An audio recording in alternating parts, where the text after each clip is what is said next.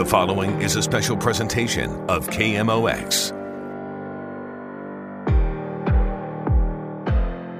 St. Louis is mourning the death tonight of veteran KMOX broadcaster Bob Hardy. Hardy died around 1 o'clock this afternoon of an apparent heart attack at his home in Marine, Illinois.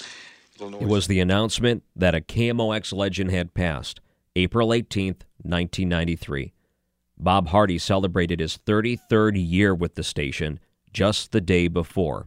His daughter, Sandy Hardy Chin. I can't imagine him being any place other than KMOX, but there are not a whole lot of radio stations like KMOX. So, you know, it, it was, it's like two, two peas in a pod. I, I just, Bob Hardy and KMOX were like, it would be like Bob Hyland in KMOX, you know. He was born in Du Bois, Pennsylvania, and came to the St. Louis area while serving in the Air Force. When he completed his tour of duty at Scott Air Force Base near Belleville, Bob began his commercial broadcasting career in St. Louis. In the first three years, he worked with some of St. Louis's best known radio personalities, including Jack Carney, Bob Osborne, Dick Clayton, Gary Owens, to mention just a few. Of course, Bob went on to become one of the city's all time great broadcasters after he joined KMOX in 1960. Bob Hardy was born May of 1930 in Pennsylvania. He spent his summers in upstate New York, took flying lessons after he turned 15, joined the Air Force in 48 after basic training, was assigned to Scott Air Force Base in Belleville, Illinois, as part of the Air Force's radio school. That is where he met his future wife and the love of his life, Rita. I was actually born at Scott Air Force Base. Uh, my mom and dad met in the Air Force, and they were both stationed at Scott. Then my mom got shipped out to Norton Air Force Base in San Bernardino, California. And by the time she got shipped out and got to California, she realized she was pregnant hmm. with me. At that time in the Air Force, you couldn't be pregnant. And so she was discharged and came back to Belleville. Rest, I guess, is history because I was born at Scott's because dad was still in the Air Force at that time. Among other things, he pursued music, and KMOX wasn't his first stop on the St. Louis radio dial. He, when he got out of the Air Force, he was he was at Scott at that time because we came back from the Philippines back to Scott Air Force Base. He got a part time job at WIBV in Belleville. And um, when he got out of the Air Force, was he went to WIL. That was when they had Action Central News. And the idea, he, he and Jack Carney were actually at WIL together.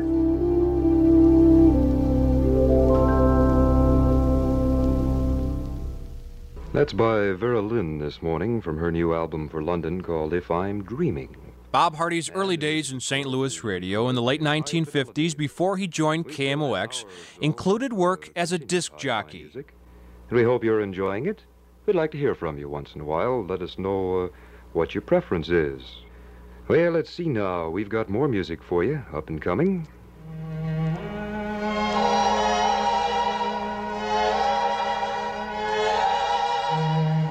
This would be the warmth and the tenderness of Mr. Nat King Cole. That's KMOX's Charlie Brennan. Bob took the news director job with WIL in July of 1957, one of only six radio stations in St. Louis at the time. They had Action Central News, and the idea was that Dad was supposed to read the news as fast as he possibly could. And one of the stories I do remember is Jack Carney lit the bottom of the page of the uh, news uh, with a match, and the idea was to see how how far down into the news Dad could get to before the the fire, you know, before the match burned up the news. It, it was just kind of a joke type thing. They had a lot of fun together. I do remember that.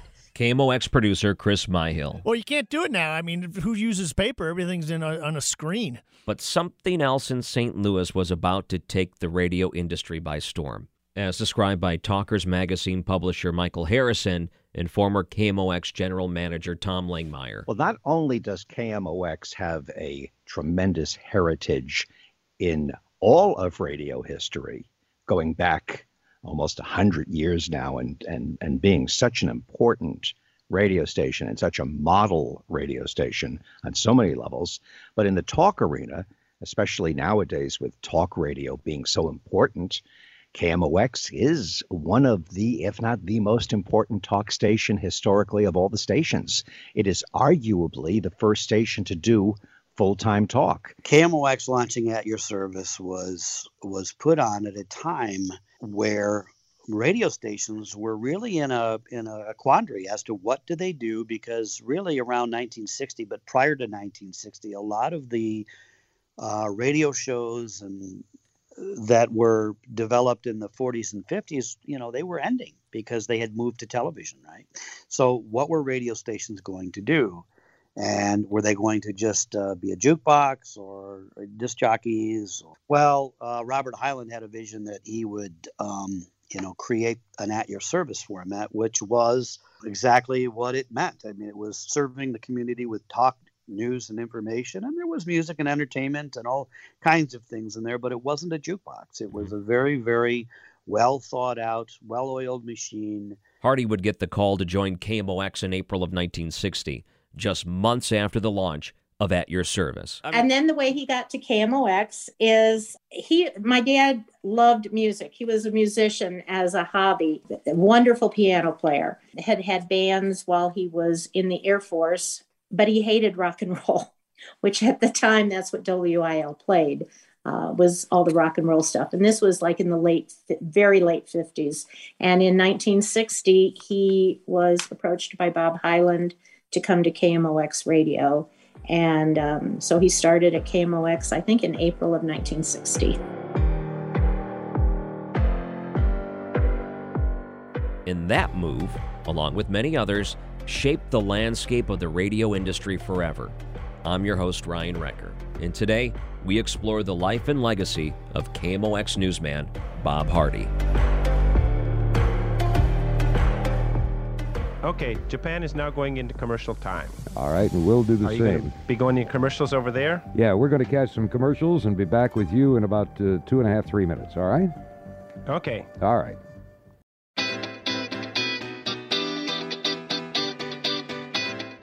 This is a KMOX radio special presentation. Bob Hardy, for 33 years, was one of the voices that made KMOX radio so special. I'm Bob Hardy, here with you on KMOX Radio. Bob Hardy was more than a voice on the radio. He was your friend, and he held you in great respect. He had respect for you and for your intelligence.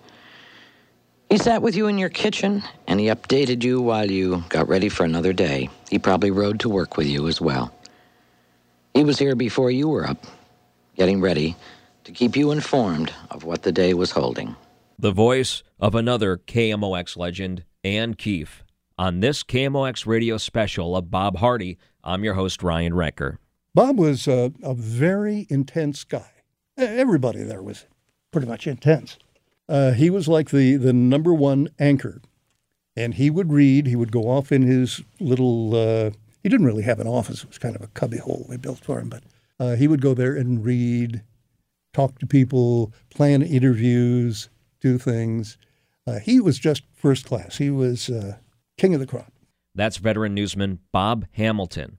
There wasn't an interview Hardy would shy away from as described by Charlie Brennan. KMOX was further complemented by his skillful interviews on topical and sometimes controversial subjects. In 1960, among Bob Hardy's first guests on the pioneering At Your Service radio program, a prostitute with a drug addiction. What drug are you now using? Uh, say from 40 to $75 a day. Where do you get that kind of money? I'm uh, a prostitute. How much do you make on a day's average? Well, about that a day, 75, something like that, 50. Medicine, religion, industry, the law, international events. No area of human interest was hidden from Bob Hardy's microphone. Politicians, parents, world leaders, commentators, reporters, presidents, or pothole fillers. With his customary signature professionalism, courtesy, and skill. It was Bob Hardy reporting. He was there when then Democratic presidential candidate George McGovern called Missouri Senator Thomas Eagleton in his hotel room in 1972. Hardy then broke the news on Jack Carney's program. Bob.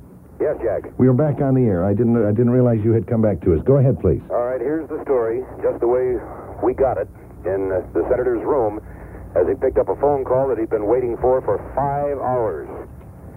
Here's the way it went. I'm flabbergasted, George. Are you kidding me? Why, uh, before you change your mind, I hastily accept.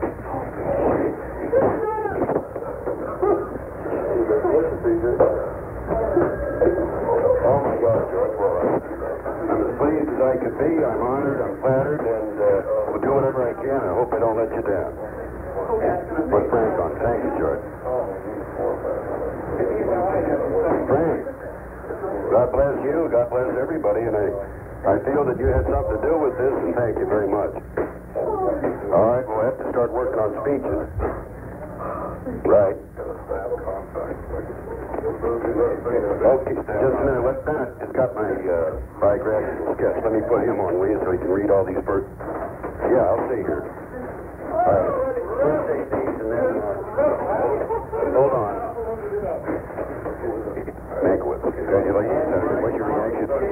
Well, I'm flabbergasted. I, well, I can't believe it. As you know, we've had a uh, long vigil here today. And, uh, well, let's go out in the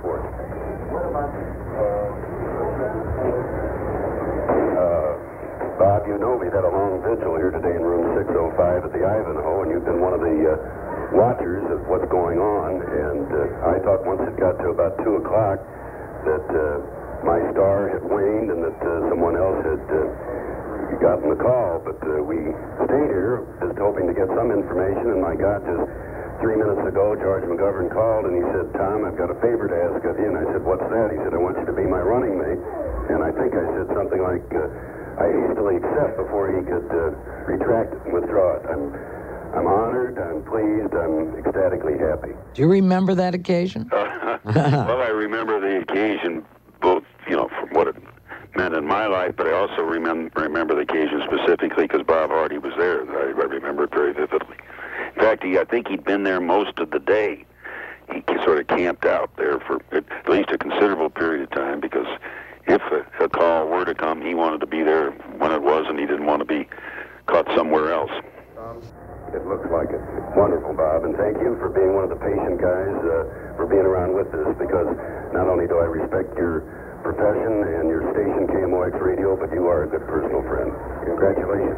Best wishes. Thank good you. Luck, Senator. Good luck. And it wasn't just politics. Occasionally, Bob Hardy would cover a rock concert.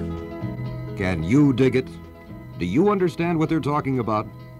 If your generation rests somewhere on the graying side of the communications gap, then take a few minutes to listen to these young people tonight. It may narrow the gap between you and youth. Bob attended a rock concert at Kiel Auditorium in 1970, complete with bell bottoms to report on the youth of that era. So I think people will really enjoy. That's why they come to rock concerts. Jerry was dressed in jeans and a polo shirt. All around us swirled leather fringed arms, paisley tie dyed legs, purple satins, and Indian silks.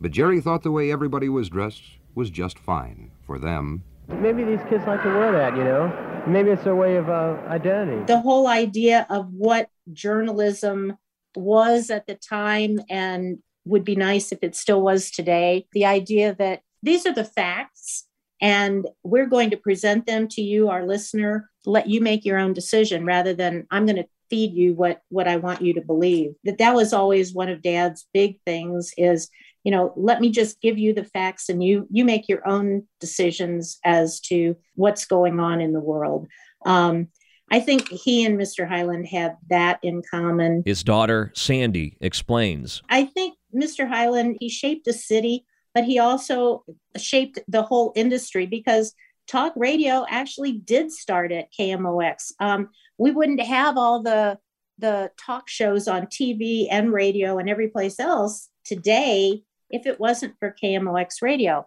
And who started that? Mr. Hyland started it. He had a group of people working for him that went along with his idea, whether they agreed with it at the beginning or not. I, I don't know, but I mean, it worked.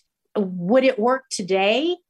If it was just starting today, I, I really don't know. But the people that, that Mr. Hyland hired at that time, they were just they were incredible and they all meshed. One day, feeling my oats on the morning show, I read the weather forecast and I said, The temperature is a perfect 36.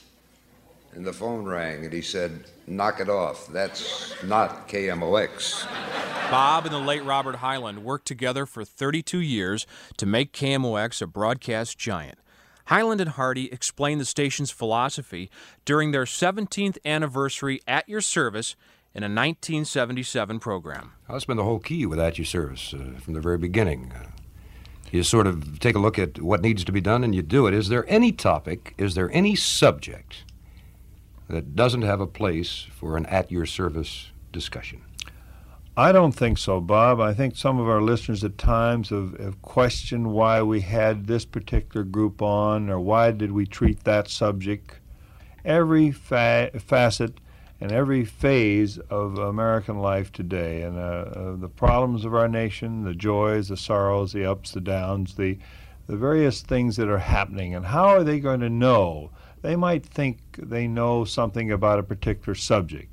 Maybe they're very uh, opposed to this particular subject, but how are they going to know about that subject unless we try to put it on the air for them and dissect it, and then they can maybe make a more proper judgment as to what that subject is all about, whether they're right in their thinking, whether they want to change their mind about something. And after working with him and listening to him, I thought, man, if I'm ever a broadcaster, I want to sound like that mm-hmm. because nobody ever loved the business Mm-mm. more than Bob. Bob would stay on the air 5,000 hours in a row if he had to. That's how much he loved it. His delivery was, uh, you know, just one in a million. And his understanding of his audience was, you know, unlike anything else.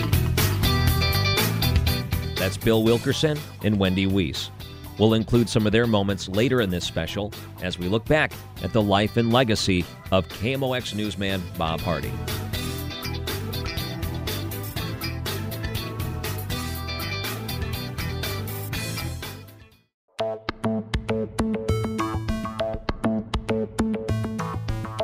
This is a KMOX radio special presentation.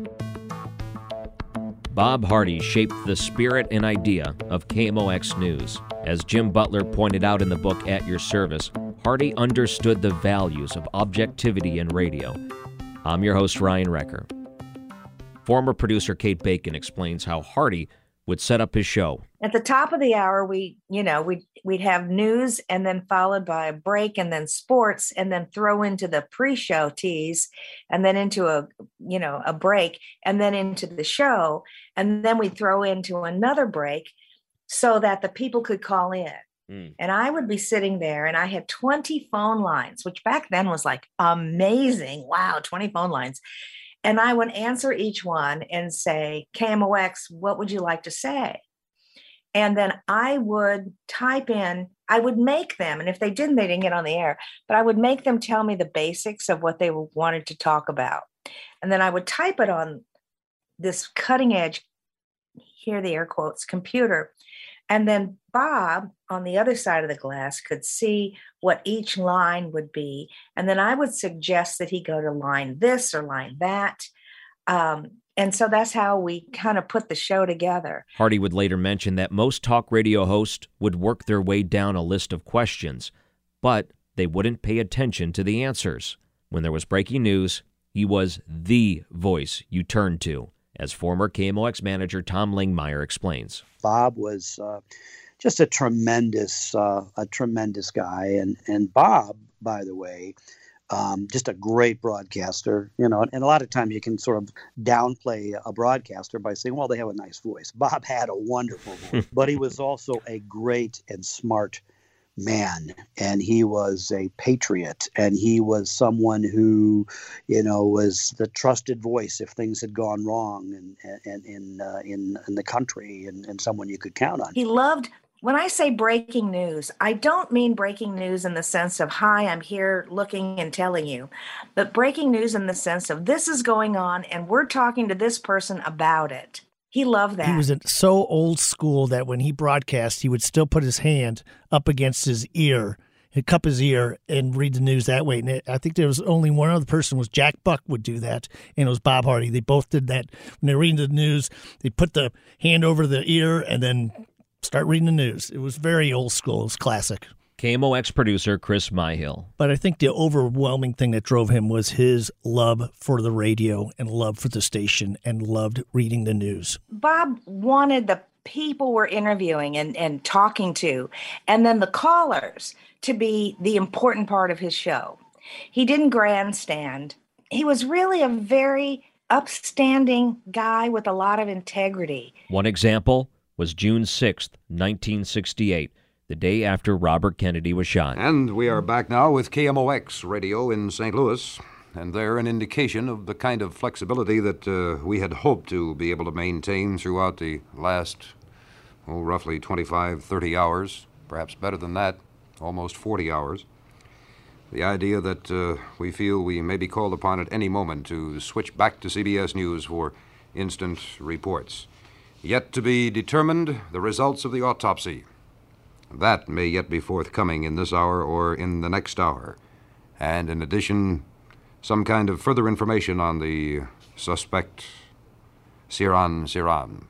So these still providing possible cutaways for us here as we continue with a KMOX at your service open line. Mission 78900 is the number. Some of our listeners have been remaining on the line, and we'll get to another call in just a moment. As they continued coverage on KMOX, the RFK assassination led to a number of theories. Alan, go ahead. You're on the air. Yes, Bob. Very interesting uh, program, and I'm grateful to KMOX for bringing this service. But, Thank you. Uh, in view of the fact that two important people in one family have been the victims of communist assassins, and the fact that uh, there's 10,000 murders uh, last year, and uh, not all by guns, but uh, by knives and what have you.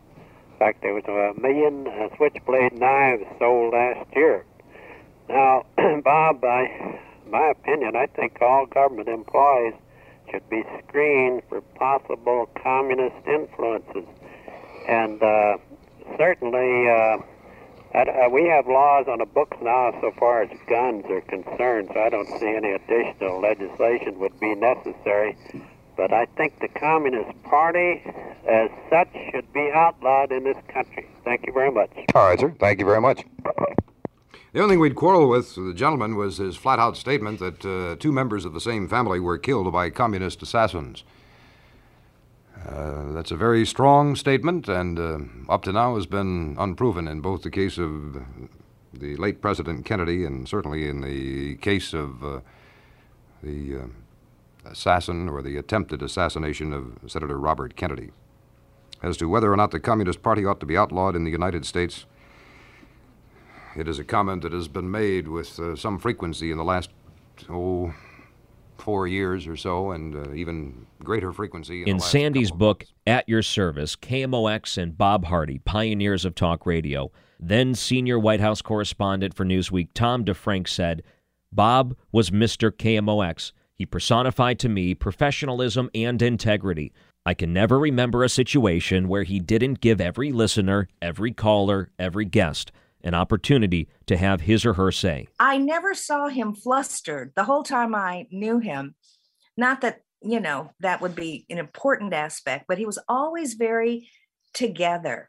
I first sat in a studio with him between 12:30 and 1 in the afternoon watching him take calls. And I came from Boston, where there was a lot of give and back between Jerry Williams and Gene Burns and the uh, and the callers to the radio shows. And someone could have called Bob Hardy and said, "You know, I think Genghis Khan was really a good guy." And Hardy wouldn't argue with them. He'd say, "You know, I was wondering when someone would call up with that." And then he'd go to the next call. I think dad was highly respected by everybody politicians especially because they knew that he was going to be fair with them uh, you know in his reporting. And he wasn't going to take sound bites that that made them look like idiots or you know went against what they really believed and everything. So he would do a week in washington and interview all these people from missouri and the st louis and southern illinois area uh, you know senators and congressmen and everything. And everybody was always sure, I'll sit down and talk to you, Bob. You know, not a problem, because they all knew that he was going to be fair with them. In 1964, Bob interviewed U.S. Senator Stuart Symington in Atlantic City for the Democratic Convention. Senator Symington, have conventions, in your opinion, outlived their usefulness? Are they really an integral part of the political scene? I should think they are. Yes, indeed. In 1967, Bob Hardy with former Mayor Ray Tucker. And we say hello to Raymond R. Tucker. Good to have you with us, sir. Nice to be here, Bob. Mr. Tucker, what was it back in, oh, 10, 15 years or so ago? What was it that suddenly created a, an awareness? In 1969, with Dr. Christiaan Barnard. You're rather a famous gentleman. You have sort of broken the mold and have been able to accomplish a few things that uh, heretofore were not accomplishable in the whole medical field. You consider this the end or just the beginning? No, I, I think it's just the beginning. There's still many problems that uh, we have to solve before we can really uh, say that the transplant. Now back to our studios and KMOX News Director Bob Hardy. All right, Jim, thank you very much for being able to uh, chat for a moment with Rather and for giving us some of the color and the highlights and the sound of the activity at the JC's convention. KMOX Radio in St. Louis, 1231 is our time as we continue live coverage of the President's visit to St. Louis. Let's switch now to Bill Wilkerson. We've been given to understand that the President has uh, stepped behind the curtain and probably is making his way out of the building. Bill, do you have any indication as to his presence at this particular moment? He was asked to run for office numerous times by both parties. Hmm. So that tells you how unbiased he was. He he never let his own feelings come across. Here's Hardy as he's remembered by former U.S. Representative Dick Gephardt. No, he wasn't easy. He was uh, honest and candid and fair. He was uh, always uh, objective. He didn't uh, favor one party or another or one candidate or another. He was always just straight. And I really admired him for that. Uh, as you know, our society depends upon an independent, fair press and uh, he was certainly the best uh, example of that that I can think of. More of the work of Bob Hardy coming up next on KMOX.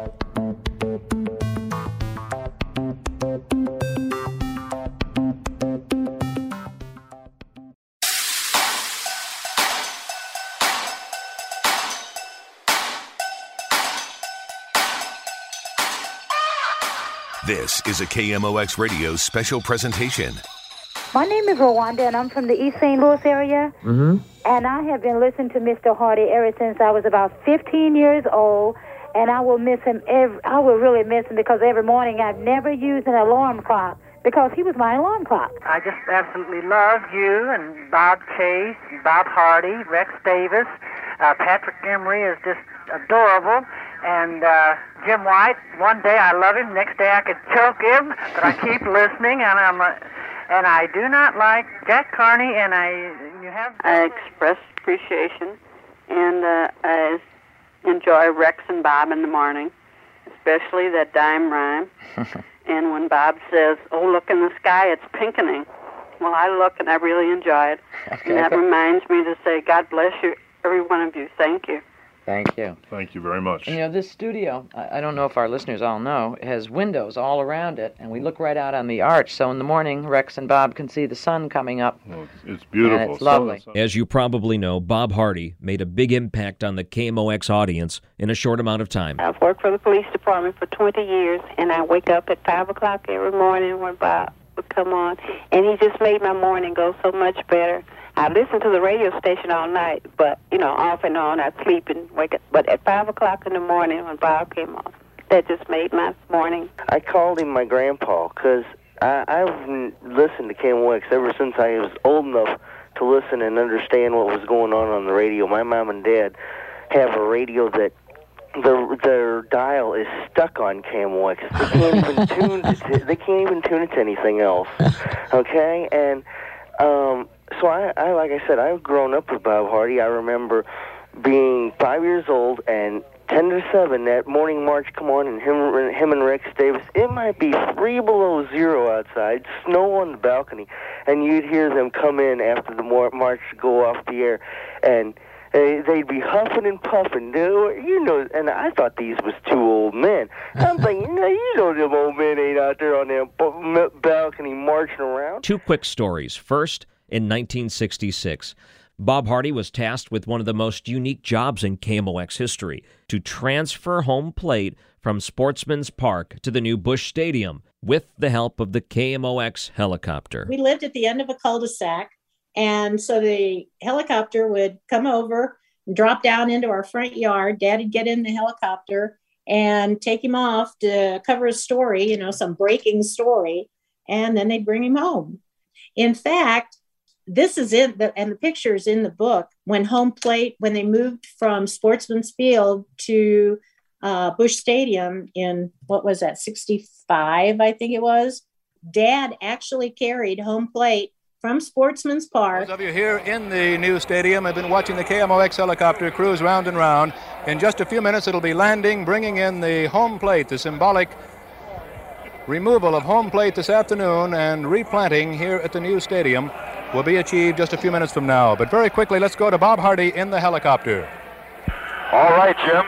I just want you and all the people who are in that new Busch Stadium right below us to know that on my lap is the historic home plate from the old Sportsman's Park to the old Busch Stadium or the old baseball park out on Grand and Dodier. Because of the whole big celebration, there were several hours between taking it to the new Busch Stadium so the helicopter landed in the fr- in our front yard over in Belleville, and home plate was sitting in our front yard in the helicopter for a couple hours.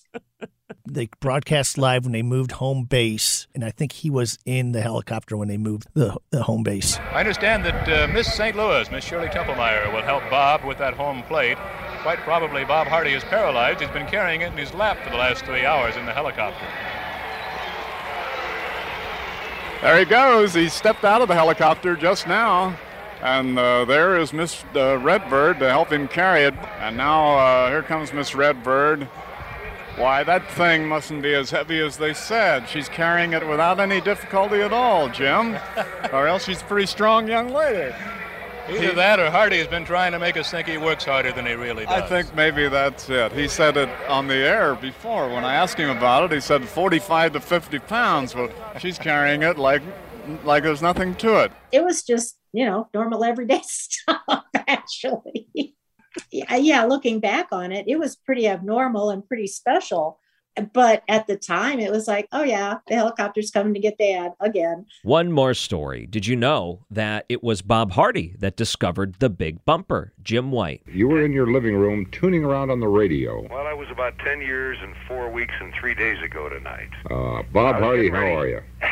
Hey, and, I was, and i was getting ready to go to bed. Mm-hmm. and i was remembering what bob hyland had said. And he said you know so we sure would like to have a guy somebody. We we need somebody. We need somebody. And if you know of anybody, well, anyway, I was sitting on the edge of the bed, and I was dial twiddling and having my last cup of coffee before I went to sleep, and I found this strange voice coming out of the little black box, and it was a. I think the guy said he was working for a radio station in Pittsburgh, KWK. I think that was a, uh, something well, like the first KDKA or something like that. I don't remember. Anyway, we listened to this fellow for about four or five nights in a row, and I suggested to the boss that maybe he'd like to listen to him, and he did.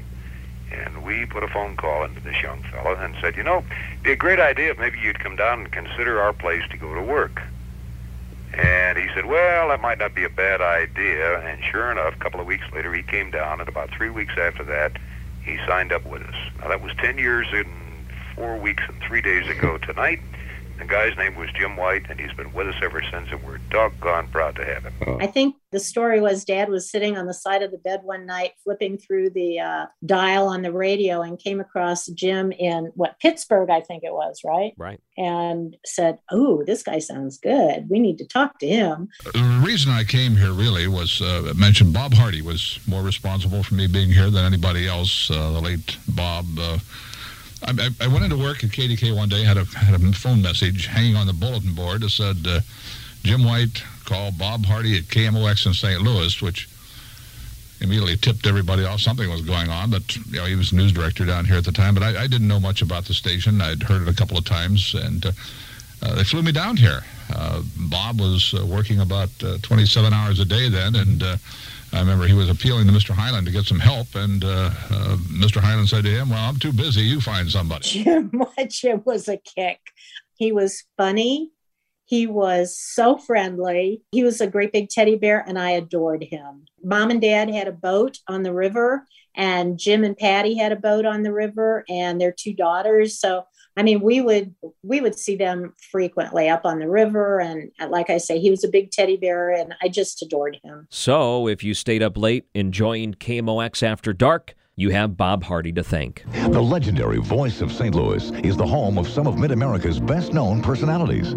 This is News Talk 1120, KMOX St. Louis.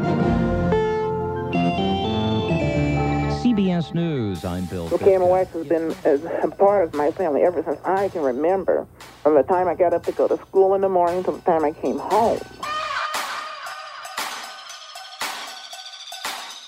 I'm Ryan Recker. More of the Bob Hardy Special is coming up next on KMOX.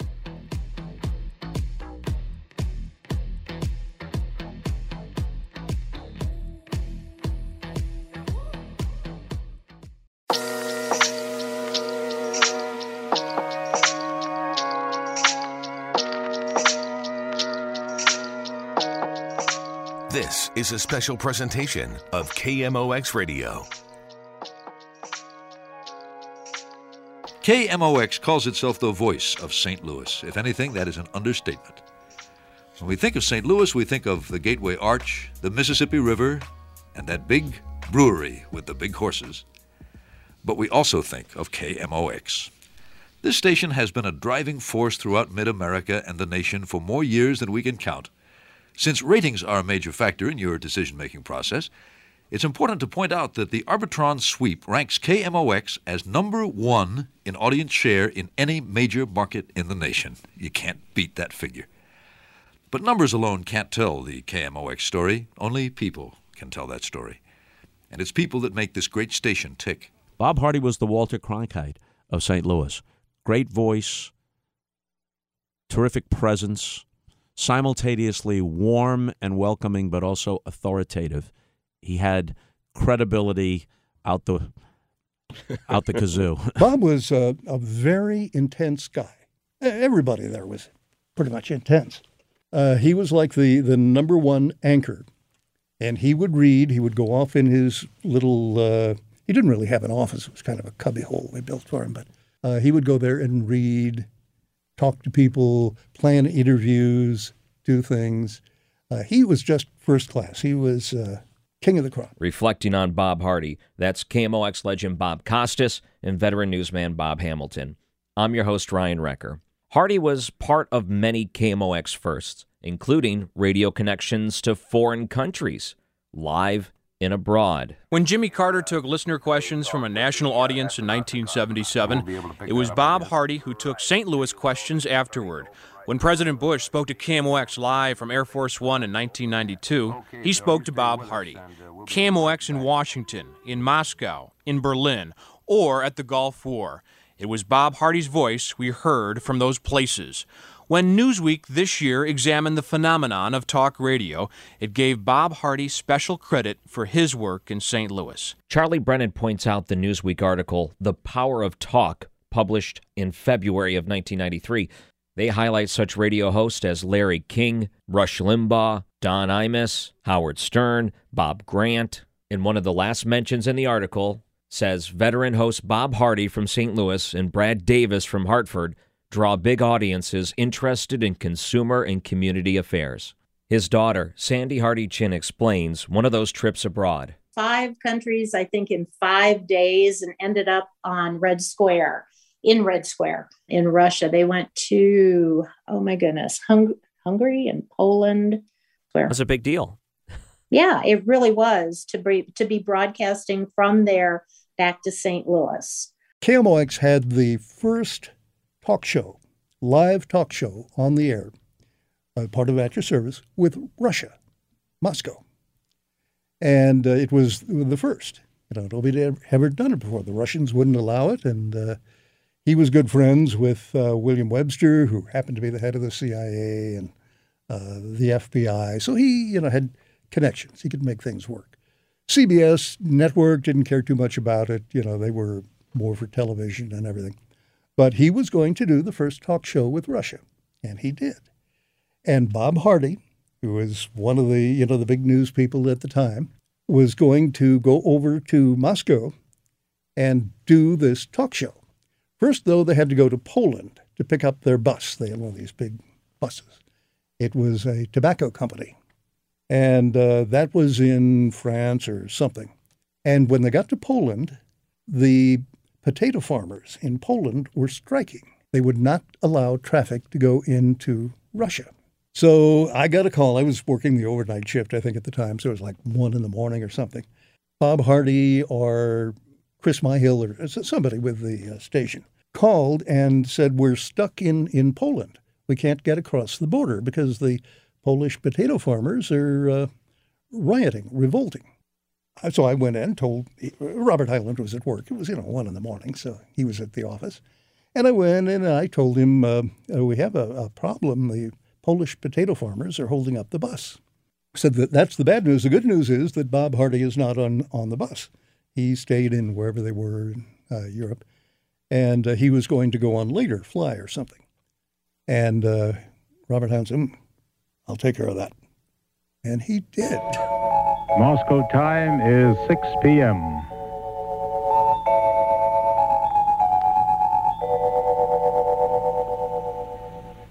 В эфире прямая передача This is a direct line Moscow to St. Louis, KMOX. Good evening, Moscow. Good morning, St. Louis. The radio will connect not only Moscow and St. Louis, but the microphones are right in the center of Moscow on Red Square, just outside the Kremlin. And the crew from KMOX, Bob Hardy and his crew came here last night at Sheremetyevo, or this morning, and uh, they are all on Red Square. So welcome. Ah, Titania, thank you so much. Possible. And it is so great to finally meet you face to face. To our St. Louis audience, I will tell you that uh, Red Square, for all intents and purposes, is about to be closed. The, uh, the military and the people of the city are preparing for a big operation that we know about. Uh, it'll be May 1st. And there's another one that comes uh, shortly thereafter, a couple of weeks. Bob was the voice of Radio Bridge on our side of the world, the two way street to then the Soviet Union. And the person on the other end of the line who was the person who set up all of this with Radio Moscow, Sergei Goryachev. And I asked Sergei, would you please share some thoughts on Bob Hardy? Yes, Kevin. I tell you, we were. I think. I think we were very close. At, at least I considered. Uh, I considered myself a friend of Bob, although he was much older. But sometimes, sometimes when we talked, it looked like we were of the same age, like we were friend, uh, friends of, of the same age. And sometimes it was like he was my father. So it was different all the time. Uh, yeah, we did. I remember. I remember him being uh, at the Red Square. Uh, I think that some of the listeners, St. Louis, may remember that uh, historic broadcast of KMX from Moscow, from the Red Square. And I have this photograph of Bob with his microphone. He's, holding his microphone like a violin. Um, radio and KMX was his life, and uh, he he he devoted his life to this. And he was th- very happy at that moment, standing at the Red Square and broadcasting to his uh, listeners at KMX. That was a few years ago. A lot of things changed since that time.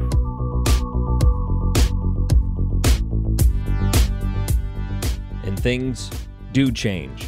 More of the Bob Hardy special coming up next on KMOX.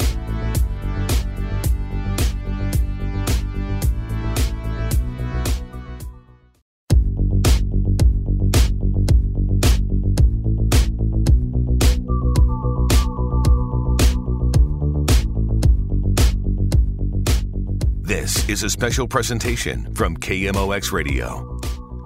I'm your host, Ryan Recker. Bob Hardy would open the world to St. Louis, and he would often call upon guests from other countries to learn more about their lifestyles and ideas. He also did, they did broadcasts with uh, people with a 4G radio in um, Australia. And that was that was going on for a long time. One such night included a live connection to Japan. 1208, I'm Charlie Brown, KMOX Radio News. Back to our link with Japan. Here's Bob Hardy. All right, Charlie, thank you very much. Jeff Berglund, you on the line with us from Osaka? Yes, I'm here. All right, let me put a Can you question. hear me? Yes, we can. Let's put Okay. a question to you from one of our listeners. Go ahead, please. You're on the air with Okay. Osaka. Hi, Bob. Um, I'd like to commend KMOX for providing this link. Uh, first of all, I'd like to say that uh, in the United States, Japanese products are uh, considered uh, a more of a luxury. And uh, I'd like to find out, first of all, how uh, American products fare against Japanese products in Japan. And secondly, I'd like to know how uh, Japanese uh, uh, families spend their uh, outside entertainment as opposed to movies or things of that nature. All right, fine. Can you help us with that, Jeff? Okay, first of all, um, not only American products, but any product that has English style writing, French, German, Italian, European products are considered luxury goods. So a lot of products over here will sell for more than the uh, same product would sell for in the United States simply because it has a lot of English writing. All right, I'll tell you what. You may communicate with us heart to heart, but uh, one of our uh, favorite young broadcasters has just strolled into the studio, and I probably, uh, I would assume you probably recognize the name of Bob Costas. Robert, good to have you with us. Bob, good to see you. I don't know if I would be recognized in Japan or not, although increasingly uh, broadcasts of American sporting events are carried on satellite around the world. I've been in Europe uh, several times this summer, and American baseball games, football games were carried in Berlin and in London, and I know that baseball is tremendously popular in Japan. He's one of our uh, premier uh, sports broadcasters baseball, football, basketball, you name it. And uh, he lives here in St. Louis, and he just wanted to say hello to you, uh, Bondo. Bob, do you know Bondo? Have you uh, have you ever looked back over his baseball history? Uh, no, I haven't. So I'm as equally unfamiliar with him as he is with me. So we start out on equal ground, but the common ground would be baseball because it is the national game of Japan as well as of the United States. And many American players, former American players, are performing now in Japan. And maybe he could give. In further connections to Moscow, including this one, which was live on C SPAN with Senator John Danforth of Missouri and Senator Paul Simon of Illinois. In January of 1989, KMOX began a monthly exchange with Moscow Radio, in which listeners from St. Louis can talk to a host in Moscow and vice versa. The programs feature hosts in each studio with guests and translators and are broadcast throughout the Soviet Union. Today's show will feature one hour of the Soviet simulcast and then will continue with the local St. Louis show. The host for today's show is Bob Hardy, who co-anchors the KMOX morning news program called Total Information AM. The show airs every weekday from 5 to 9 a.m., and then Mr. Hardy interviews various personalities for his Newsmakers Hour from 9 to 10. I think what uh, the gentleman is saying, what lies at the heart of his question, was that uh, there have been concessions made by Mr. Gorbachev, as well as concessions made by the United States, and those concessions on both sides ought to be fully recognized rather than to have uh, third parties uh, take shots at them. What do you feel? Translation again, gentlemen. It's awfully quiet over there. I can breathe louder. Thanks, Nick. Тут вопрос, это, собственно, я не вижу. It was a great experience. Thank you very much, Bob. Thank you, Bob. Jack Danforth, Senator John Danforth. I'm sorry, I have to be more formal with the television camera in here, and Senator Paul Simon. They've been our guests here this morning. Now, uh, First, if I can just comment on something uh, that you don't want me to comment on, that is your professionalism, Bob. If I can tell the listeners of KMOX, I get on call-in programs, uh, Pittsburgh, New York, Los Angeles. There's no better talk show host in the nation than Bob Hardy. I'm Bob Hardy. In this hour, a bit more in the way of continuation, the evaluation of last night's activity over at uh, Washington University. Tom DeFrank, senior White House correspondent for Newsweek magazine, who is a regular guest of ours here, is in the studio today. We'll spend a little time with him. We also, Tom, uh, plan to spend time with representatives of uh, Mr. Bush, Mr. Clinton, Mr. Perot. I said last night as we walked out of the field house that we know what we saw, we know what we heard. Now we'll have to give the spin doctors time and see what they say. And we intended to do that, so we'll hear. Hardy loved KMOX, and St. Louis loved Hardy. Producer Kate Bacon. I always thought Bob was the Rodney Dangerfield of KMOX. He never really got the respect or the attention I believe he deserved. And quite frankly, he may not have actually wanted it. I never thought of that until just now. But Bob did amazing things and everybody else seemed to get the me the you know the other media spotlight and maybe that was by choice i don't know bob hardy was a real gentleman and a very nice guy a real newsman kind of like was a local walter cronkite uh, couldn't have been friendlier in the hallway.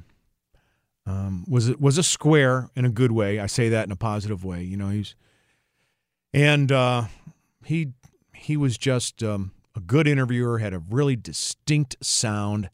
Never ruffled feathers. Yeah, he's another person that I love to watch work, and you know, so professional. And uh, I mean, just the way he carried himself and the way he dressed a crisp white shirt and beautiful tie. And he just had the, I mean, he could hold a presidential press conference. I mean, literally, I, I think he had done it. That's former KMOX sales manager Clint Hassey, now producer Chris Myhill. You know, in the early 80s, I think I probably met him in 81, 80, 81. It was the cool guy, you know, and, but not just the cool guy. He was news. Del Hollenberg and Jack Musterman are uh, a couple of the gentlemen who are heading this detail out here at the uh, far end of Ferguson Lane. Uh, Jack, what's the situation? What kind of turnout did you get from the request this morning for volunteers? Well, we got a terrific turnout in the last hour or two. I guess we must have got 300 people or so out here. Just the way he delivered news, his voice. What are the problems of the big city? How much money is it going to take to rebuild them, if indeed we should rebuild them? Are they worth saving? These are questions we've asked over and over again.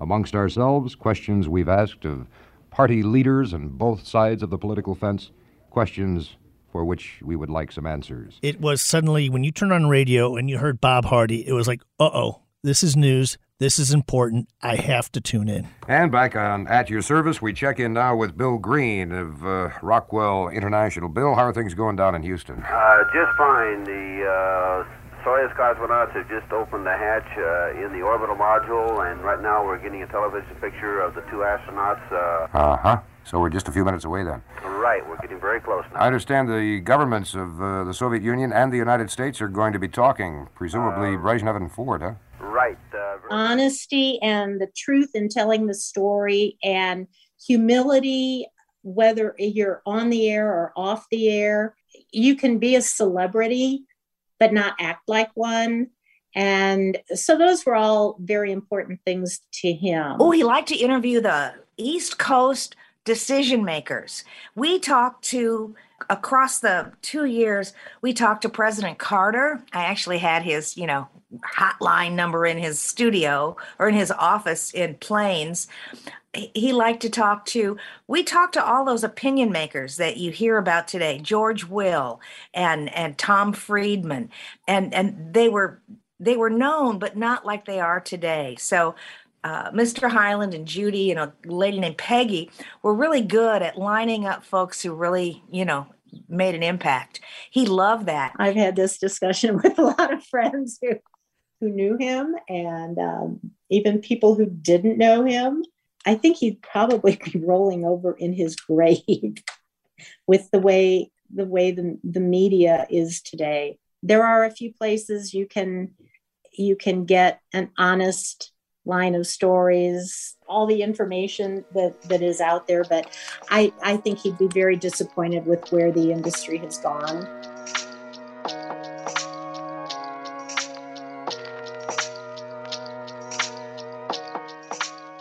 Many remember Bob Hardy for his work with Bill Wilkerson and Wendy Weiss, which we'll look at next on this KMOX radio special.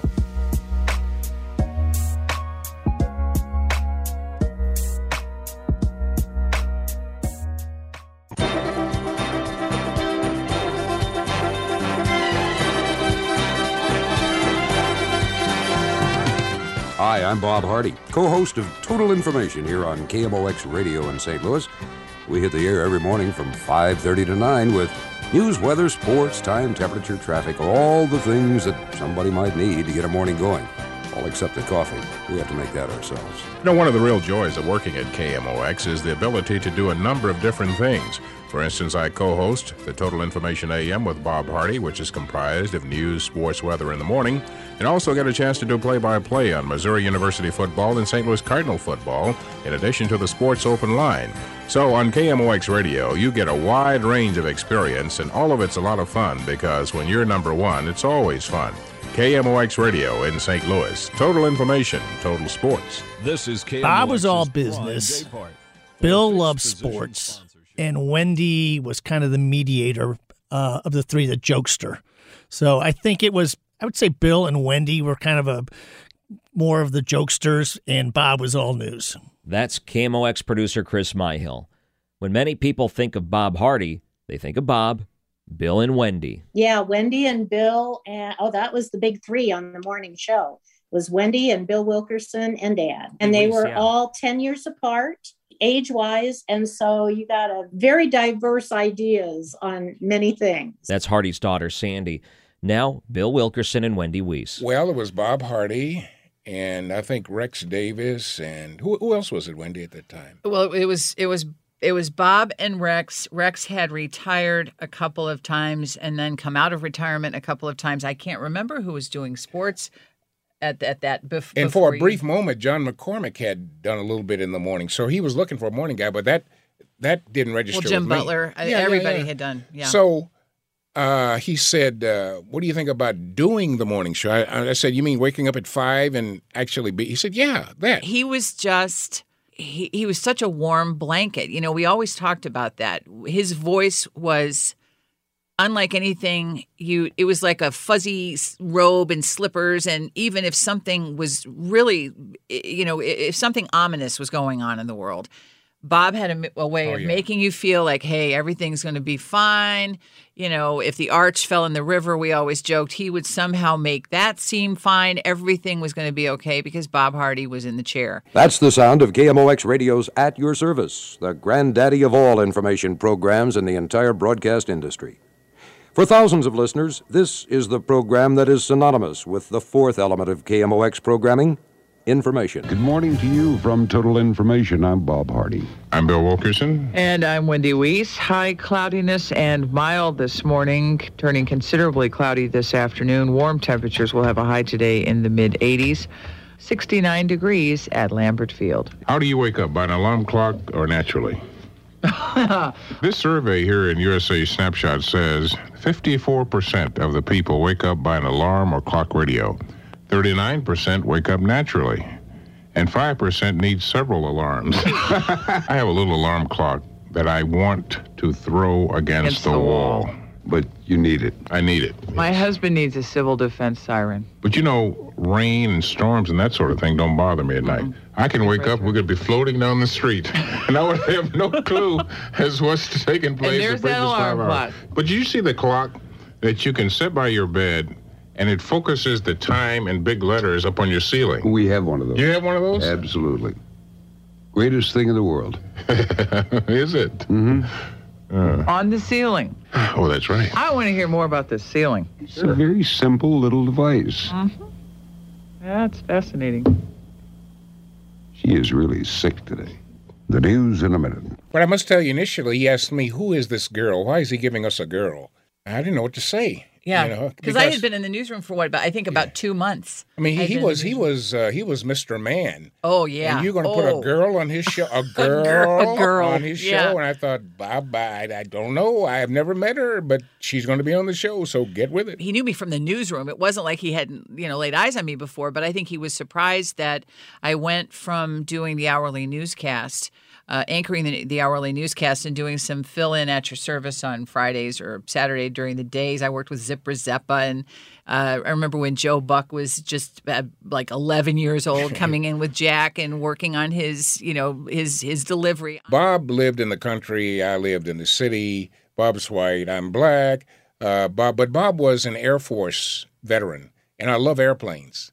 So we always had something to talk about because I absolutely loved airplanes. One of the proudest moments of my life. It was about, I think it was about a month after I started.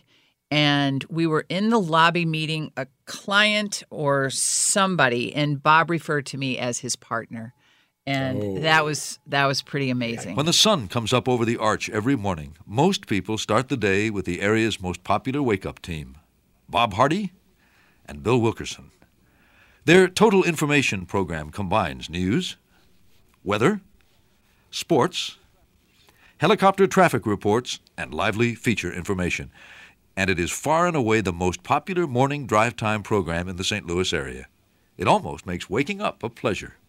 In 1990, 30 years after joining KMOX, Bob Hardy suffered a stroke, which threatened his broadcast career. After his stroke, he came back to work after I think it was four weeks. He still wasn't quite talking correctly. He was still having some issues with forming words and everything, but uh, he came back to work and laid down in the af- or you know between shows and stuff. Uh, they put a little cot in the somewhere in the newsroom, I guess, for him. They brought in a mattress that he was supposed to, after his morning shift, he was supposed to go rest for an hour or so before he did the Newsmakers show at noon. And he did. And I think it did help. But here's a guy who had a stroke. He's at work at 4.30 in the morning, doing a very stressful morning show.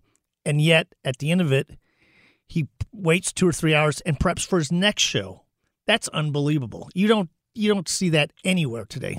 but the reason he wanted to come back was to show other people that just just because you have a stroke doesn't mean it's the end of your life and the end of what you want to do and he wanted to come back to work Hardy credited the late Robert Hyland with compassion and caring after Hardy's illness in 1990. When I had a stroke last year, he called my wife, Ree, and he said, Don't worry, I'll get him the best doctor and the best treatment in the country. And he did. And he said to Ree, Don't worry about time off, time to recover. We'll manage until Bob gets back. And when I did come back, he was supportive. He overlooked the sometimes still slurred speech. He brought in a blow up mattress, had Helen Campbell go out and buy one. He vacated an office and he insisted I take a one hour nap every morning between total information, which ended at 8.30, and news block, which began at 11. when he had his stroke, I went and visited him in. Uh, he was at St. John's, and his room was facing Highway 270, and he was looking at the traffic going north and south. And it was probably in the afternoon, so it was kind of rush hour. It was very busy, and he just. I remember him saying, "I thought when I was no longer on KMOX that everything would end." And he just kind of paused and looked at the traffic, and he said, "Life goes on, even without me."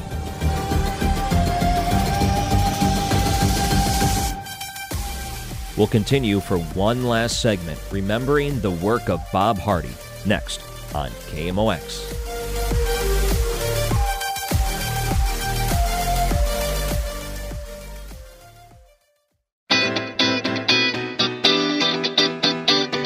The following is a special presentation from KMOX. All those people that we've had on the air, where did they hear? Those I- faraway places with a strange sounding name. In my mind, Bob Hardy was Mr. Radio News in this community. He was an individual of immense intelligence, of objectivity, and I feel that uh, this entire community has really lost a good, constructive friend. It was just like somebody had drained us all of any any joy or excitement. True professionals, and these people were total professionals. Quite frankly, I have worked in television and and and work with top talent, but never a group like KMOX for professionalism. uh, the relentless pursuit of a news story and uh, scrupulously honest about uh, reporting whatever he saw or heard. Um, I have always been a great admirer of Bob Hardy's. You just heard from former St. Louis County Executive Lawrence Roos, also Don Miller and Kate Bacon. Thanks for listening to this Bob Hardy radio documentary. If you've enjoyed this, share it with a friend, or you can find some of my other radio documentaries on Mr. Robert Hyland, Jim White, Anne Keefe, among other KMOX special memories. You can find those at KMOX.com or search for them wherever you get your podcasts. We continue with this Bob Hardy radio retrospective on KMOX. He had a genetically diseased heart and he died of a massive heart attack. So it's, you know, I, I and I don't mean it like so, you know, we we knew the family knew. Um, I don't think too many other people knew that that he had these issues. Yeah, he never mentioned it to us. Um, I mean, maybe he did privately to Bill or Wendy. Um, he was a smoker, but you know, back then everybody, well, not everybody, a lot of people smoked. So I'm sure that was probably a contributing factor. Bob Hardy suffered a fatal heart attack on Sunday, April 18th, 1993, one day after his 33rd year anniversary with KMOX. He had a massive heart attack. Hmm. He was out mowing the lawn with a push mower, just doing some trimming, and which you were never going to get him not to do stuff like that. Yeah, he had a massive heart attack. Uh, as I mentioned before, I think he had had a stroke. So they knew that there were some some issues. One Sunday, I received a phone call, and and and unfortunately, Bob was working out in his yard and and had uh, had died and Mm-hmm. had a heart attack and and had passed away in his early 60s, and it was just a a horrible horrible thing for St. Louis and and uh, certainly for his great family and our family of listeners at KMOX. It was like losing one of the pillars, you know, of the station. I mean, these were legendary f- figures, and to lose them within such a short time, um, it it kind of shook us. But I think we also realized, you know, this this is uh, we're we're just uh, keepers of the lighthouse. You know, someone else will keep the light burning even when we're gone. So we really became we were these two strangers, you know, odd buddies. But uh, I just I was enamored with him. You know, he became my very best friend. Oh, he was uh, the guy. He was the senior guy. I mean, he was kind of like the town elder. You know, if you had any questions, you'd go to, to Bob. He was absolutely the leader. The Broadcasting Hall of Fame should have a whole, whole not wing, but a whole big display of just the KMOX, what they did and how they did it and who made it work. Where else would he have done it? Mm, I don't know. I know that he was asked to go to uh, New York City numerous times, and he always said he'd rather be a big fish in a little pond than a little fish in a big pond. but he he did say that. But it was also again he he was concerned about family and raising his family in New York City, and that was probably the biggest thing that that kept him from going there. But he was perfectly happy where he was. I don't think there was ever a time that that he thought about going to any other city, any other station, anything. He loved where he was. Bob was kind of a hidden gem. He took a back seat, but he was really a foundation. He was a foundational element of KMOX. And I know that KMOX was very important in the sports world, and it still is, in my opinion, because anybody who has the Cardinals, yay team. But Bob really set a lot of that foundation. And he also was big on making sure it was right. I asked Sandy Hardy Chin, how should we remember your father, Bob Hardy? As a humble, family oriented, very talented man who his thing in life was to give back.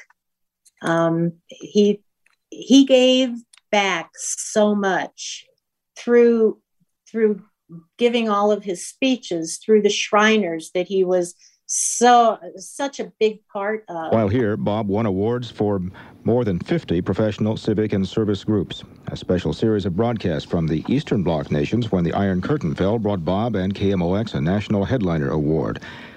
Bob was active in the Shrine and served as Imperial Potentate of the Ainad Temple in 1976. He worked hard for the Scott Air Force Base Auxiliary, the USO, and Shriners Hospital for Crippled Children. He was a writer, a golfer, a boater, a beekeeper, a musician, a husband, a father, a friend, and a first-rate broadcast journalist. We sort we were the planets that were in his orbit, but he was he, He was, was the the center. sun. Yes, he was indeed the sun. I thank you for coming to our event. And now it's my pleasure to introduce someone who you well know, Mr. Bob Hardy of KMOX Radio. Bob? You know how there's a feeling in a newsroom and we all go out and we have martinis after the thing and we go, wow, that was a story about, you know how you that, well, Bob didn't do that. Bob really liked his family and Bob liked going home to Ray, his wife. And he, I, he, I don't know if he actually had a real farm or a truck farm, and I know they're the same but different. But he really loved getting away from the city. That was important. He loved skiing and he loved going to Park City. He ended up buying a, a condo out there. And I'd always remember him before he'd go skiing, he would you'd see him in the studio. He'd start doing some squats and doing some exercises. And he always says, "Well, we're we're going to Park City in three weeks. I got to get in shape. I got to go out there." And I just loved it. You know, in, in in commercials, he'd be doing squats or doing whatever. He's just like, "I got to get the legs ready," and that's that's what I loved about him. He he loved where we where we are right now, which is Park City, Utah. He and my mom bought this place out here in 1987, which was six years before he died. And every winter he came out and skied. Before 1987, he had not skied since he had been in high school. He absolutely loved it. So when I'm out on the slopes, I do hear, you know, I do hear his voice, and it's like, oh, I'm, I'm, you know, he's I'm sure he's still he's happy that we still have this place and we still come out here and enjoy it with our families now. And yeah, I hear his voice. Not as much as I would like to.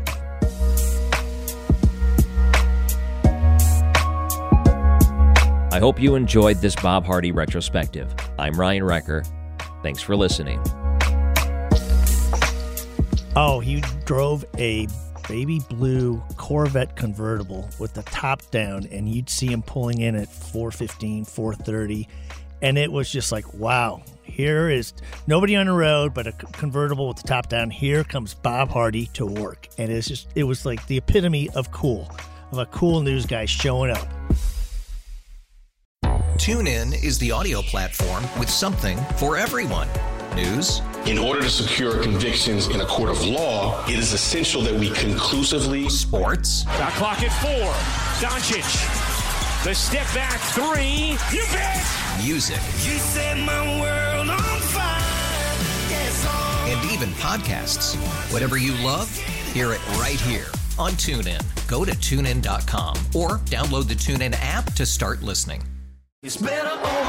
After investing billions to light up our network, T-Mobile is America's largest 5G network. Plus, right now, you can switch, keep your phone, and we'll pay it off up to $800. See how you can save on every plan versus Verizon and AT&T at T-Mobile.com slash across America. Up to four lines via virtual prepaid card. Allow 15 days. Qualifying unlocked device credit service ported 90 plus days with device and eligible carrier and timely redemption required. Card has no cash access and expires in six months.